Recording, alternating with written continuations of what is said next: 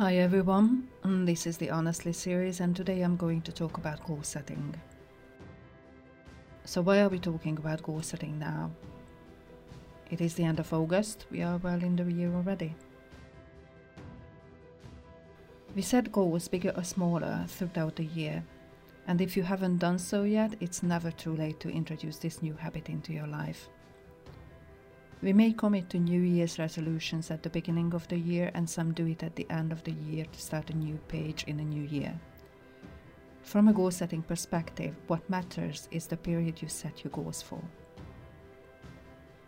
I think setting goals, any goal, is most challenging in the beginning, given you haven't spent time thinking about the direction of your life before, and it requires a little practice, so don't get discouraged. Once you get the taste of it, you will see it is worth the time you invested in it. And I'm sure you heard that planning is half success. I believe it to be true. For some, setting goals is part of the plan itself. I personally like to separate these two activities. Setting goals for me is about knowing in what direction I would like to take my life and within what time frame and not all goals are equal. You know, when I started my first company, I didn't know I was going to have more than one. I didn't even think I would dab into several businesses. All I knew was my desire to be independent and to be able to create the financial stability I craved so much. I guess anyone coming from even a middle class family knows what I'm talking about, and those who were born into even less fortunate circumstances can certainly understand the situation and the motivation. I lived until the age of 10 in a poor but truly loving family and spent my teenage years in a middle class family. From that perspective, if only money mattered, the drive to be independent could even have faded away. But because of that environment, quite the opposite happened. From the age of 11, I was driven to turn my life into a direction where I feel valuable and can protect myself, and that is one strong motivation if you ask me. I strongly felt that it was a necessity for me to plan out my life for years ahead. Not that it worked the first time around, and I certainly didn't follow a methodology back then. All I had was a dream, a desire that I cherished and refined every day. At the age of 13, I had a vision. How did I know it was going to work out? I didn't. I wanted it so much. I breathed it in, I breathed it out, and I trusted it was going to work. There was no plan B, even though there were variations to plan A. So, a critical component, and I'm sure I'm not the first one to tell you, is formulate a vision. Formulate a vision. What is a good vision? What does it look like? This is a question I often get. A good vision is something you can see clearly in your mind. You can hear the sounds, you can feel how it feels. You can you can even smell the scent of it. A good vision is like a projected reality, as if you could have a glimpse of the future. And it's not the same as thinking that you can do it if you believe it. Trying to convince yourself that it would work out may not be the right choice. On the flip side, if your articulation of the desired future state is in alignment with your true inner motives, you don't have to convince yourself at all.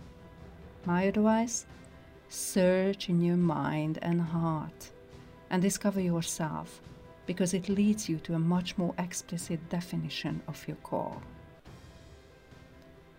Search for something that you want so much that you don't question it. Even if it is far away, even if others tell you it's impossible, you will feel deep inside it is your path. Trust your intuition. Intuition works as a compass, and paired up with your logical thinking helps you lay down a better path for yourself. And naturally, not all goals will have decades or even the span of a year, but knowing where you're going and what the key milestones are is critical for success. There aren't many who made it just by floating through life. And of course, I know we all need to step back time and time again and take it easy, no doubt. But floating, floating means you get lost and lose sight of what you aim for. If you were on a ship, floating through life would look like as if you were sailing in the fog without knowing in which direction the harbor is. Would you want that feeling in your life? So, um, so I worked on my vision quite early. The first time I knew what I wanted was in my early teenage years. I knew I wanted to be a senior leader by the age of 30. I planned out the journey to get there and set my goalposts for every five years. And of course, I knew life was going to throw a few curveballs, but I also had something to adhere to. I set the tolerance. If you like, I set the margins on the page of my life. I built a path, I built a road between the goalposts, and thought about what could lead me to the next goalpost, what the fastest route to the next goalpost was. And of course, through the years, I learned that the fastest sometimes is not the best route at all. From a planning perspective, self reflection and assessments of previous periods became integral parts of my life. Planning itself, for me, is also about keeping it real. Although I believe in big dreams and think that things happen if we make them happen. But you know, we can make things happen when we have the resources available to us. And this is also a reason why I like to separate goal definition and planning, even though these activities are closely connected.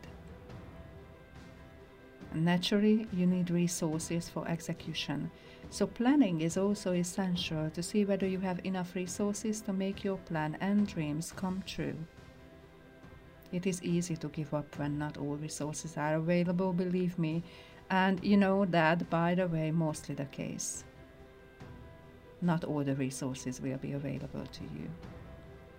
So remind yourself that you can create resources. You can create resources. You can create resources. I'm repeating it. because that's so important. The time, the capabilities, and money are resources. Time and skill can be substituted using money, even though some capabilities are too expensive to buy, or sometimes you decide not to buy them. Just think about yourself. You cannot do everything yourself in your work or in your business. If you do everything by yourself, there are underlying reasons. In your business, you can do many things yourself up to a point when it becomes an obstacle to your growth. Conscious action and sufficient knowledge to lead your business are critical. So you learn the stuff. I did it for sure. Part of my plan was to develop myself relentlessly. Learn, learn, and learn, not only because I wasn't born with a silver spoon in my mouth, but because my business is my livelihood, my present, and my future even if it is not the only thing in my life. So, planning for me is also about keeping the right balance of resources to utilize them to reach the desired destination, which might be the next goalpost, the next milestone. I build on what I have already achieved. And that requires honesty to myself as well, because I need to know what I achieved so far, and there will be course corrections, not once. Honesty means that you're critical enough to yourself to admit when you deviated from the plan. But it also means, you know, that you didn't bash yourself and you did make a mistake. The outcome, the results on the way, the development, and how you feel are all significant. Knowing this is part of self care. The last aspect of planning for me is what I put in the plan. It is easy to forget that we are human beings with specific needs. We need to recharge and feel good to be able to go on. Especially when building a business, this is easy to forget, you know. Not to mention the high drive to be successful puts the limelight on work. Suddenly, work becomes fancy. Hard work brings the benefits, that is true. It also wears you out, even if you enjoy it. If you enjoy what you're doing, you don't feel tired. This is what we hear, right? Perhaps. But your body does get tired. So block out time for relaxation and rejuvenation in your plan. So, is this all about planning? Of course not. We talk about goal setting and planning extensively in the Kickstarter program, and you can read more about it in my upcoming book, The Different Me. Goal setting and planning are not a one off or ad hoc exercises. If you strive for success, if you're looking to get out of your current circumstances, conscious goal setting and planning have to become an integral part of your routine. So, what can those who want to accelerate their progress or turn their lives around do? Read the articles on our page, unleasha-mentoring.com work through the microlearning resources. And for those who are not satisfied with touching just the surface but motivated to make a more significant difference in their lives, there is the Kickstarter program they can join. I hope today's episode was valuable to you. Be confident and compromise less.